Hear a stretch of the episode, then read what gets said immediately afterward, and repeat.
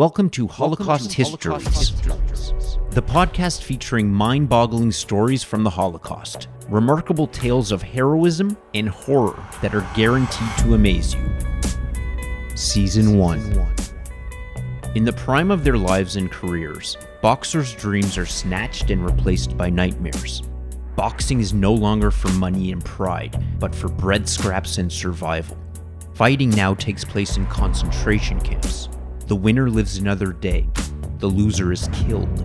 Dive into the astonishing stories of boxers' resilience and courage in the face of incomprehensible terrors. Each episode features a boxer with a different nationality and a unique experience during the Holocaust. Some will live, some will die. They will all fight to survive. Thanks for listening to this episode. Please rate, subscribe, and tell a friend. You can send any questions, corrections, and comments to holocausthistories@gmail.com. This episode contains graphic descriptions and sensitive subject matters. Listener discretion advised. It's difficult in times like these. Ideals, dreams, and cherished hopes rise within us, only to be crushed by grim reality. It's a wonder I haven't abandoned all my ideals. They seem so absurd and impractical, yet I cling to them because I still believe, in spite of everything, people are truly good at heart. Anne Frank. Victor Perez traveled from the Jewish district of Tunisia to the metropolitan city of Paris to pursue his dream of becoming an internationally known boxer. He quickly became a celebrity throughout Europe. He dated a famous French actress, forming one of the biggest celebrity couples in the 1930s. Victor would quickly go from riches to rags with the onset of World War II.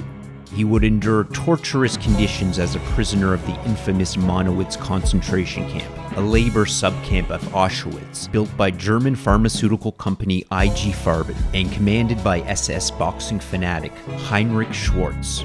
Victor would box against other inmates. The winner got extra food rations while the loser was killed. This is a story of bravery and resilience. The story of Victor Perez. Let's travel back to 1911, an eventful year. The first old age home is opened. The first International Women's Day is held, as is the first Indianapolis 500. Clarence DeMar wins his first of 7 Boston marathons. IBM and Chevrolet are founded, as is the NAACP. Also in 1911, Machu Picchu is discovered. The world's first combat aerial bombing mission is completed. Sun Yat-sen is elected the first president of the Republic of China. And Marie Curie receives her second Nobel Prize, this time in chemistry for her work with radioactivity. A lesser-known event also took place that year.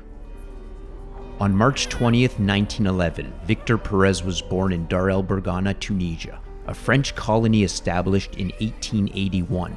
It was the Jewish quarter of Tunis, the capital city of Tunisia. It had a modest Jewish population with around 20,000 Jews at the time of Victor's birth, about 7% of the population. Victor's parents were Sephardic Jews named Komza Nizard and Makluf René Perez.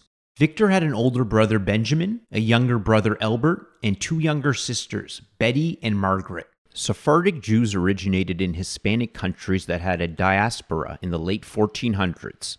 During World War I, Tunisian Jews were hunted by French and Arab civilians. Victor hid under his bed while Benjamin held on to their mother. Victor's love of boxing started at a young age. His idol was Senegalese boxing champ Louis Fall, aka the Battling Siki. Fall was the light heavyweight champion of the world, only to be shot dead in 1925. In 1926, at the age of 14, Victor started training with his older brother Benjamin. Benjamin had already taken up boxing. He got the nickname The Kid. Victor and Benjamin trained at the Maccabi Boxing Club in Tunis. One day, members of the club were choosing nicknames. Victor and fellow Maccabi boxing member Edward Zerbib wanted the same nickname, Young. They agreed to fight for the name. Victor won. Victor was 5'1", weighing 110 pounds. He had exceptional footwork in the ring. Despite a later start at boxing than his brother, he was perceived a better fighter. Benjamin left for Paris to work as a sparring partner for decent money. He sent a letter to Victor that said, "Here there are plenty of pretty women. You can train with the best managers, meet well-known people, athletes, and artists while taking an evening walk in Montparnasse or Montmartre."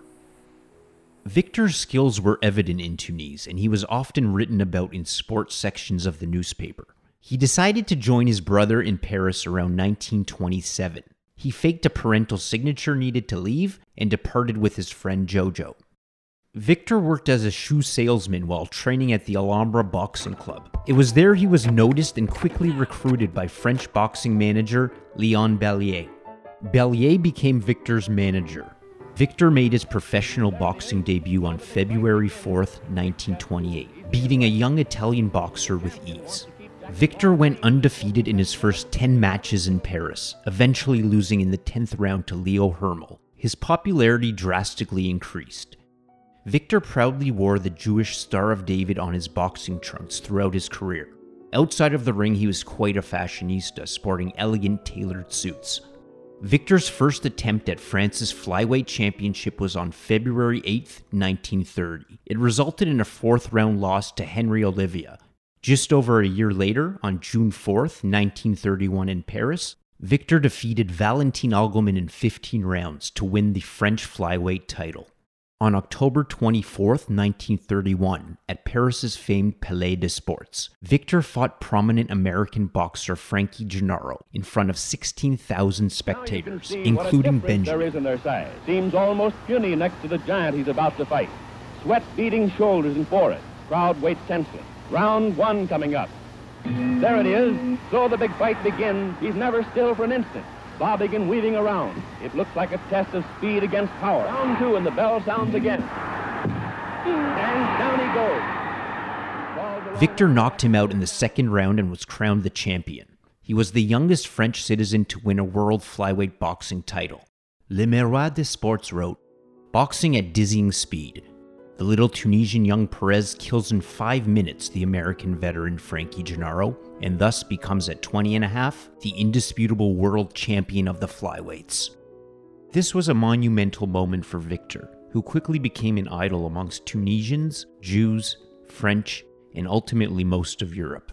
A victory celebration was held in Paris, where he met and started relations with many young women, including British-German actress Lillian Harvey. He dated famous French actress Marie Bellon, and the two quickly became one of the most famous couples in 1930s Europe. They cruised the streets of Paris in an American-made convertible. Victor returned to Tunis to visit his parents. He was greeted at the port by over 100,000 people, including his sisters, his parents, and the president of the Jewish community. Victor was awarded the Order of Glory, the highest honor in Tunisia at the time. Victor went back to Paris and continued to date Marie Bellon. He spent money liberally at fine dining restaurants, cafes, casinos, cabarets, and on expensive jewelry. Victor was on top of the world. October 31st, 1931, just over a year after being crowned champion, Victor lost to boxer Jackie Brown in 12 rounds. The fight took place at Bellevue Casino in Manchester, England. Benjamin, Marie, and Jojo were all in attendance. February 19th, 1934, Victor fought for the bantamweight title versus the legendary boxer, Panama Al Brown. Victor was 10 inches shorter, yet managed a competitive 15-round fight. He lost by a unanimous decision. Around the same time, Mireille had rejected a marriage proposal from Victor. For years, they had been having relationship difficulties. Victor's boxing career declined at this point as her acting career blossomed.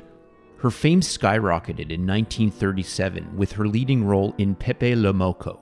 At this time, Victor had also spent all of his earnings and his investments into a cafe in Tunis that was not paying off. He had also bought an unfinished hotel on credit in Tunis, which went bankrupt. The building and his car were seized. Marie split with Victor, saying she wanted freedom, and she also said she could not be with a Tunis Jew. She then dated French singer-actor Tino Rossi.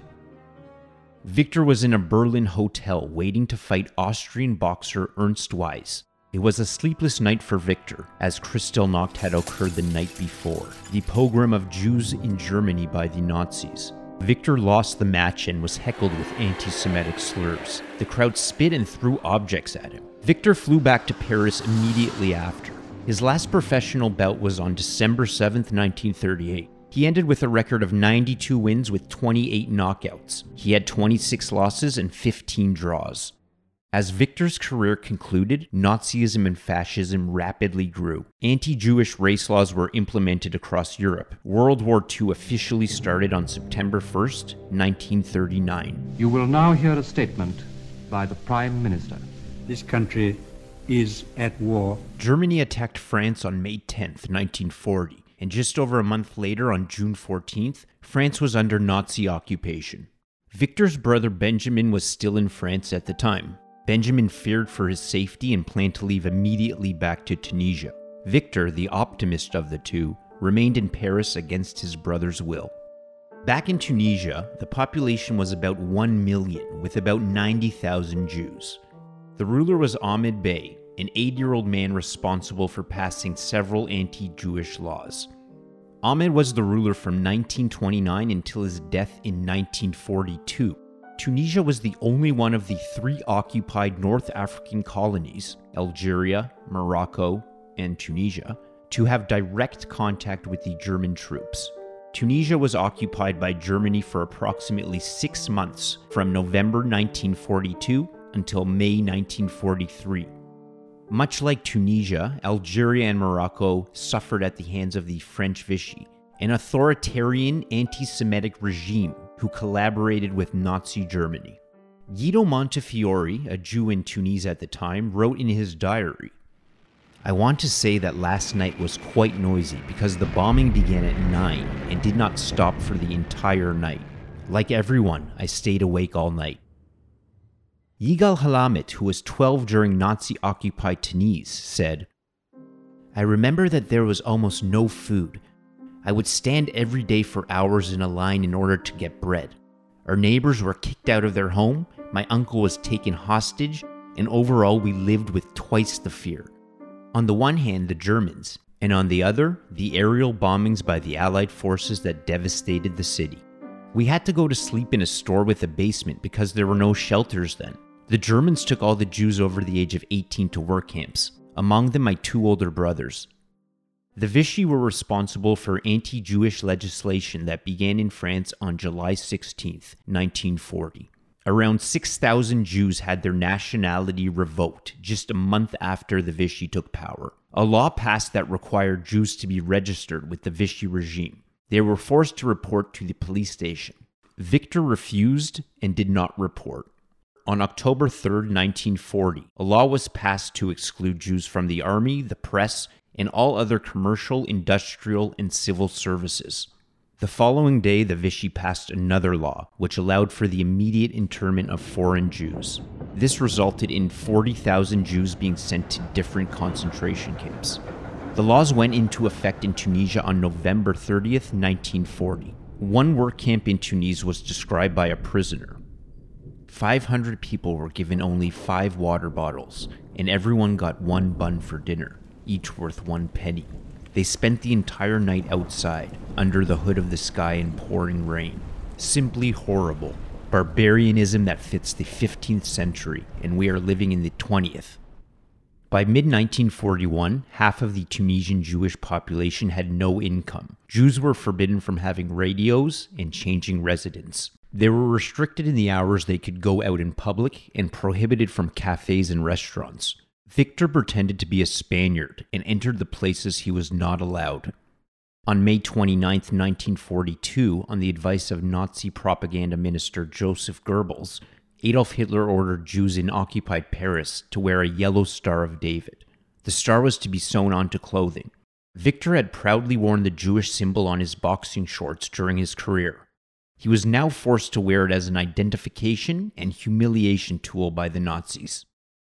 Just 20 days later in Tunisia, Ahmed Bey died and was replaced by his cousin, Moncef Bey. This transition of power was a huge turning point for Tunisian Jews.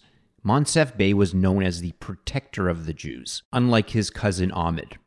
Moncef's rule started on June 19, 1942. He wanted the independence of Tunisia and was also sympathetic to the Jews. Moncef signed against three decrees. The first was the requirement of Jews to wear the Yellow Star. The second was the establishment of work camps and mandatory forced labor. Thirdly, Moncef rejected the legislation that aimed to financially destabilize the Jewish economy by preventing them from working and making money. He awarded the Order of Glory to about 20 Jews during these times as well. In 1942, the Allies organized an attack on Vichy-occupied North Africa. It was named Operation Torch. They planned to enter Algeria and Morocco and quickly moved to Tunisia. On November 9, 1942, Tunisia was invaded by Nazi Germany with the aid of the Vichy regime. When they arrived in Tunisia, they immediately arrested 5 leaders of the Jewish community, who were lucky to be released the next day at the request of Moncef. German Colonel Walter Rauff rounded up 3,000 Jews and transported them to a forced labor camp. Tunisian Jews were detained and forced to work at labor camps, where they often worked in intense desert heat. They constructed railroads, built factories, and cleared airfields. Over 40 labor camps were constructed in Tunisia that imprisoned around 5,000 Jews. 12-year-old Tunisian boy Alouche Trebelzi wrote a poem based on the conditions at the time. Barefoot and with torn clothes, we remained fasting for 4 days, and the tears flow from my eyes because the bombs came raining down. Because of the bombs, I was confused, and I did not know what to do. The lice are burdened upon me, and my hands are injured from shoveling. They will enter the houses and torture you. They will frighten you in your sleep. They will frighten you with shells and shots. They continue to sound the alarms and spot the planes. There are those dead from direct hits, and there are dead in the trenches, and there are dead in the shelters. To the others, they rob their apartments, and they remain cast off in the streets. They sleep on the land, great and small, and their belongings case out in the street. Be gracious, I pray thee, my God. Jews were kidnapped, beaten in the streets, and synagogues were burned down. Homes and stores were confiscated and raided. The Nazis seized whatever goods they wanted and made arbitrary arrests. Jews were fined for being, and I quote, part of the international Jewish conspiracy. On November 8, 1942, the day before being invaded, Moncef received 2 letters, one from U.S. President Franklin D. Roosevelt, also known as FDR, which requested passage for American and Allied forces through Tunisia. The second letter came from the Vichy regime leader, Philippe Pétain. He wrote that Tunisia must align their attitude with mainland France. Moncef responded to FDR with a letter dated November 13, 1942.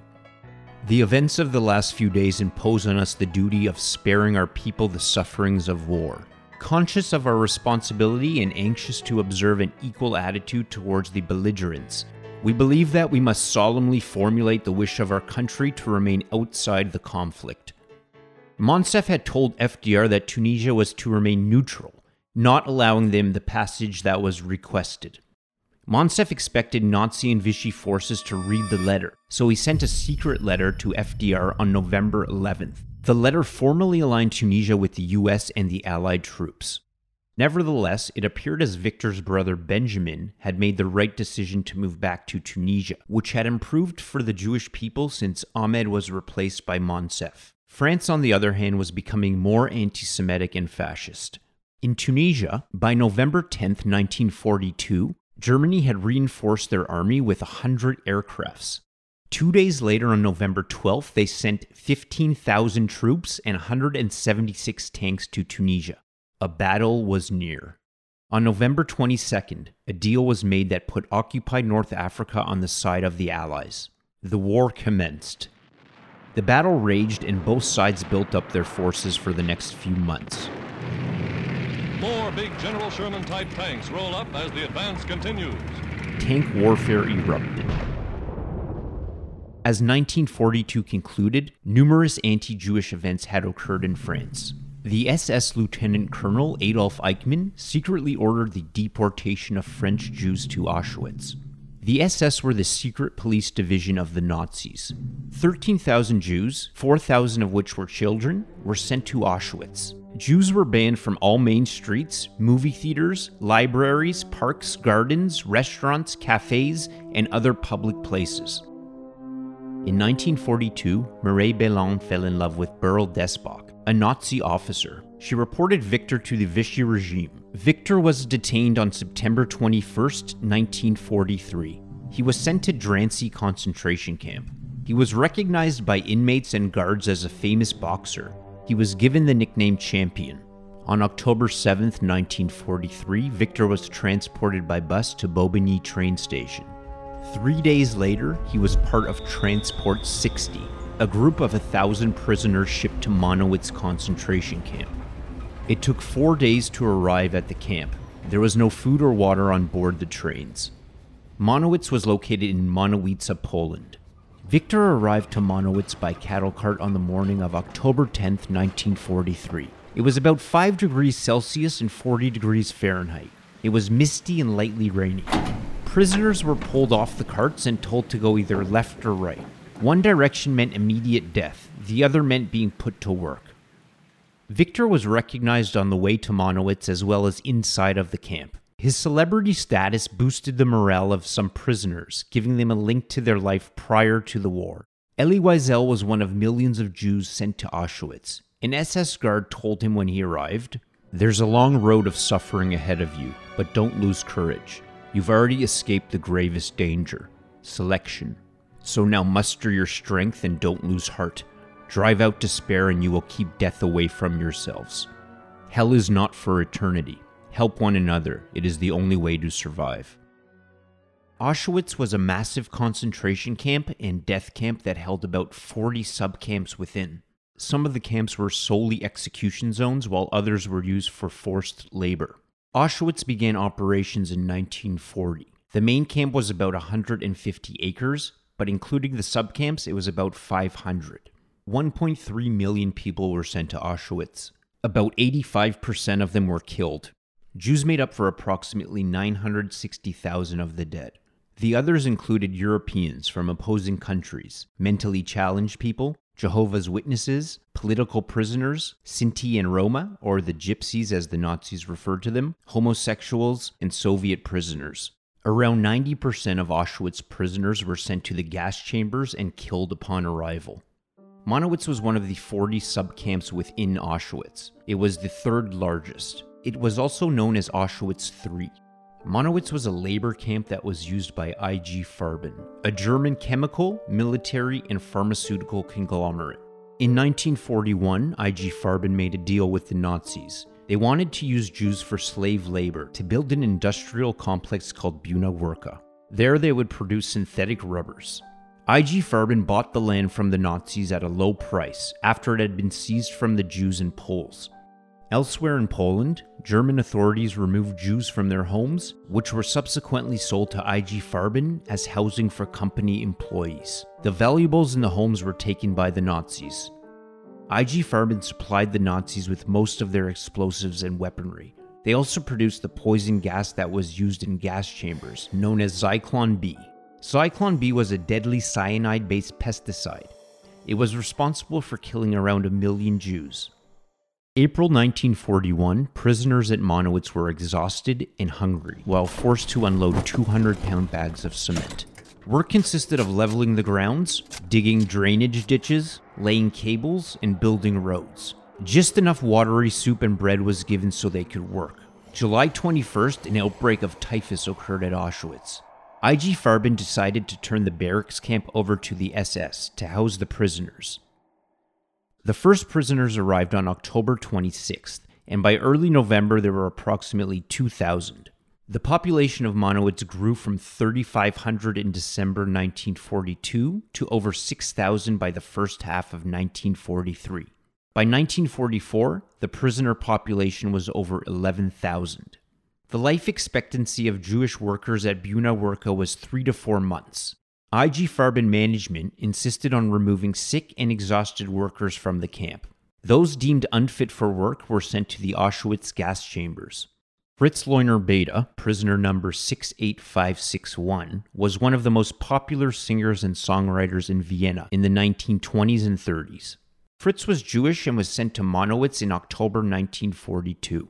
On December 4th, he was going about his work when a group of SS and IG Farben directors passed by. One of the IG Farben directors pointed at Fritz and said, "This Jewish swine could work a little faster." Another director replied, "If they can't work, let them perish in the gas chamber." After the inspection was over, Fritz was pulled out of work and was beaten to death. On February 10, 1943, Gerard Maurer, responsible for the employment of concentration camp prisoners, promised IG Farben the arrival of another 1,000 prisoners. In exchange, IG Farben gave Maurer their incapable factory workers. Over 10,000 prisoners were sent to the main camp's hospital and killed by lethal injection of phenol to the heart.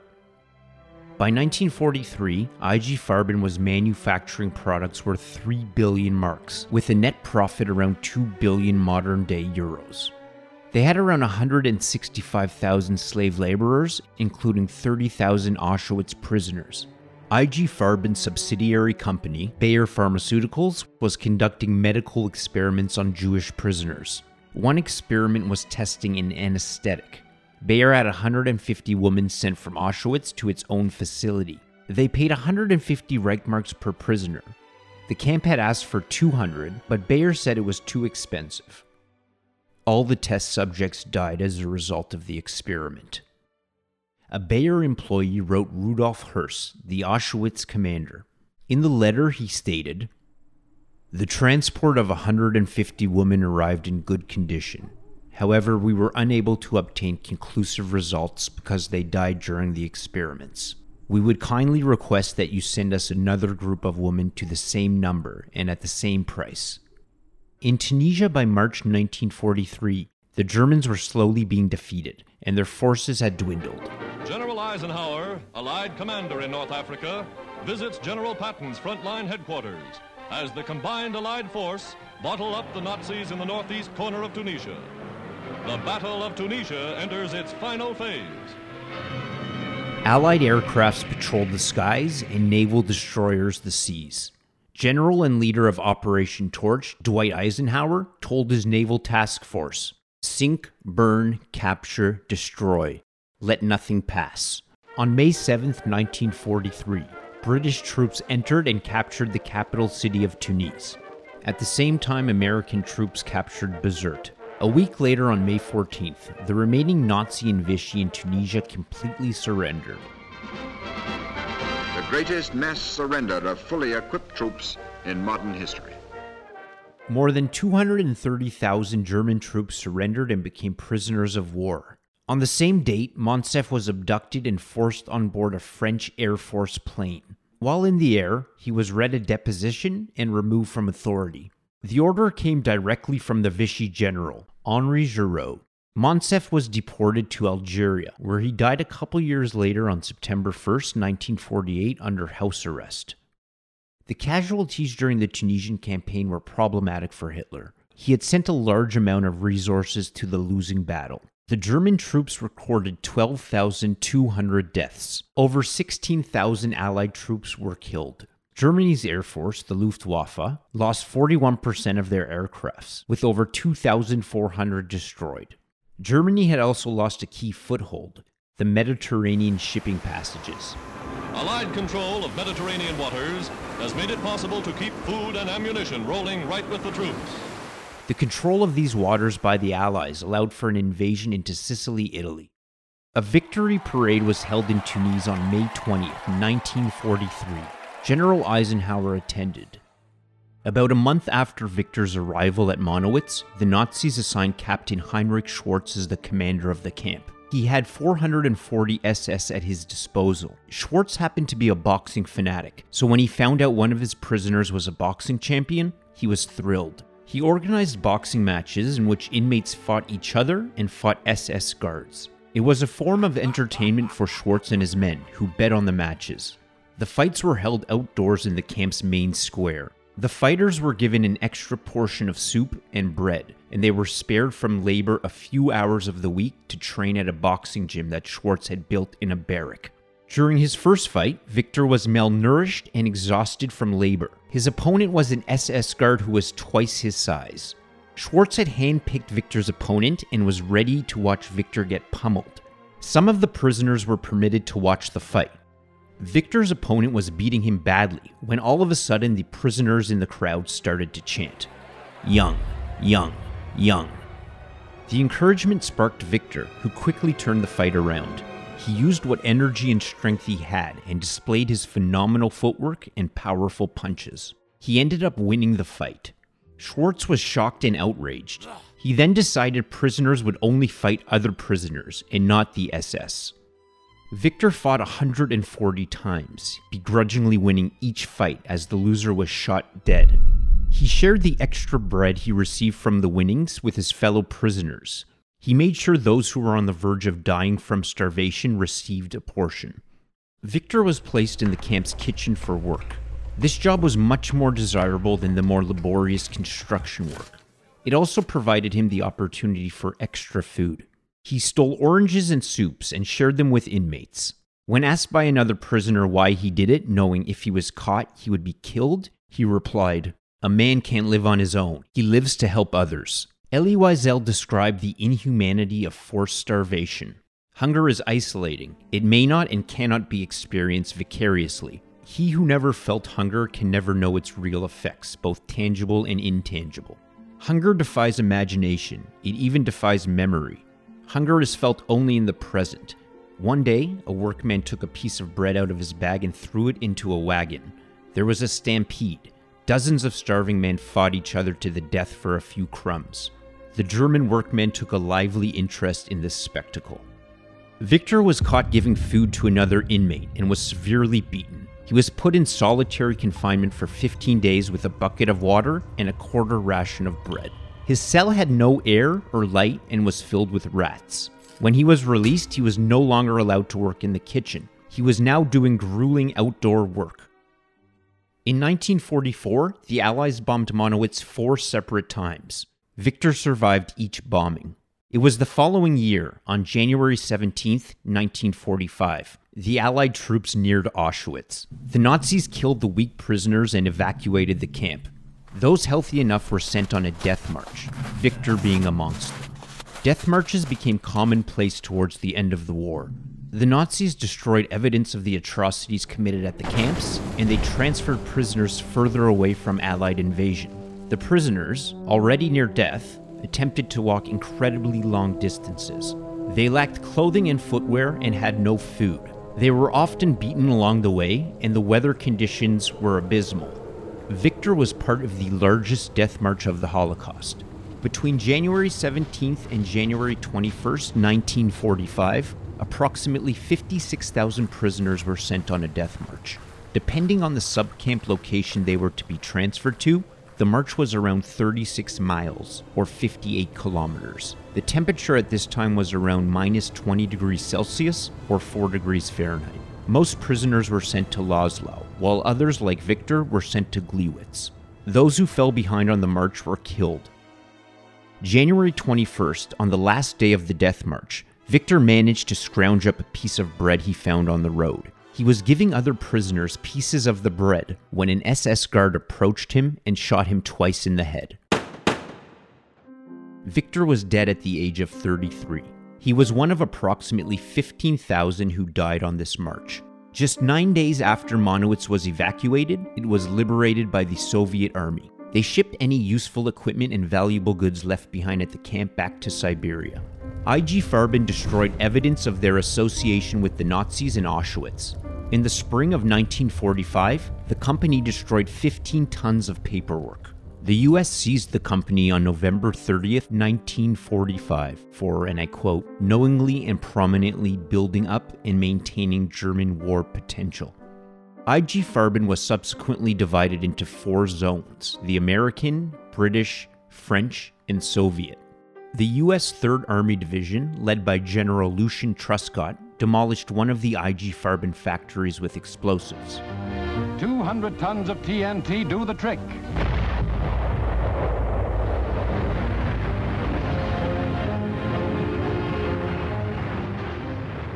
The U.S. government charged 24 directors of IG Farben with 5 counts of war crimes. The trial lasted just over a year, dating from August 27th, 1947 to July 30th, 1948. The grave charges in this case have not been laid before the tribunal casually or unreflectingly. The indictment accuses these men of major responsibility for visiting upon mankind the most searing and catastrophic war in modern history. It accuses them of wholesale enslavement, plunder, and murder. These are terrible charges. No man should underwrite them frivolously or vengefully, or without deep and humble awareness of the responsibility which he thereby shoulders. There is no laughter in this case. Crimes with which these men are charged were not committed in rage or under the stress of sudden temptation. One does not build a stupendous war machine in a fit of passion, nor an Auschwitz factory during a passing spasm of brutality. What these men did was done with the utmost deliberation, and would, I venture to surmise, be repeated if the opportunity should recur. There will be no mistaking the ruthless purposefulness with which the defendants embarked upon their course of conduct. In this arrogant and supremely criminal adventure, the defendants were eager and leading participants. Himmler, for a price, furnished the defendants with the miserable inmates of his camp, who slaved and died to build the Buna factory, and particularly the inevitable production of numerous byproducts, for which some practical use was always being sought. 13 defendants were found guilty with sentences ranging between 18 months and 8 years. However, all were cleared on the first count of waging war, and all received early releases. IG Farben started liquidating the company in 1952. They did not complete the liquidation until 2012. They eventually spun off into subsidiaries, including Bayer, AGFA, and BASF. IG Farben directors resumed working at these companies. For 60 years, IG Farben was criticized for not paying the compensation owed to the former concentration camp survivors. Instead, they dragged them through legal battles. Eventually, they were forced to pay the victims around 30 million Deutschmarks. This amounted to 5,000 Deutschmarks for each Jewish survivor. IG Farben declared bankruptcy, and many of the victims were not paid. Germany established a national compensation fund for the former prisoners, but IG Farben did not contribute to the fund. The company's annual meetings in Frankfurt, Germany were met with hundreds of protesters each year. Bayer acquired agrochemical and agricultural biotech company Monsanto in 2016.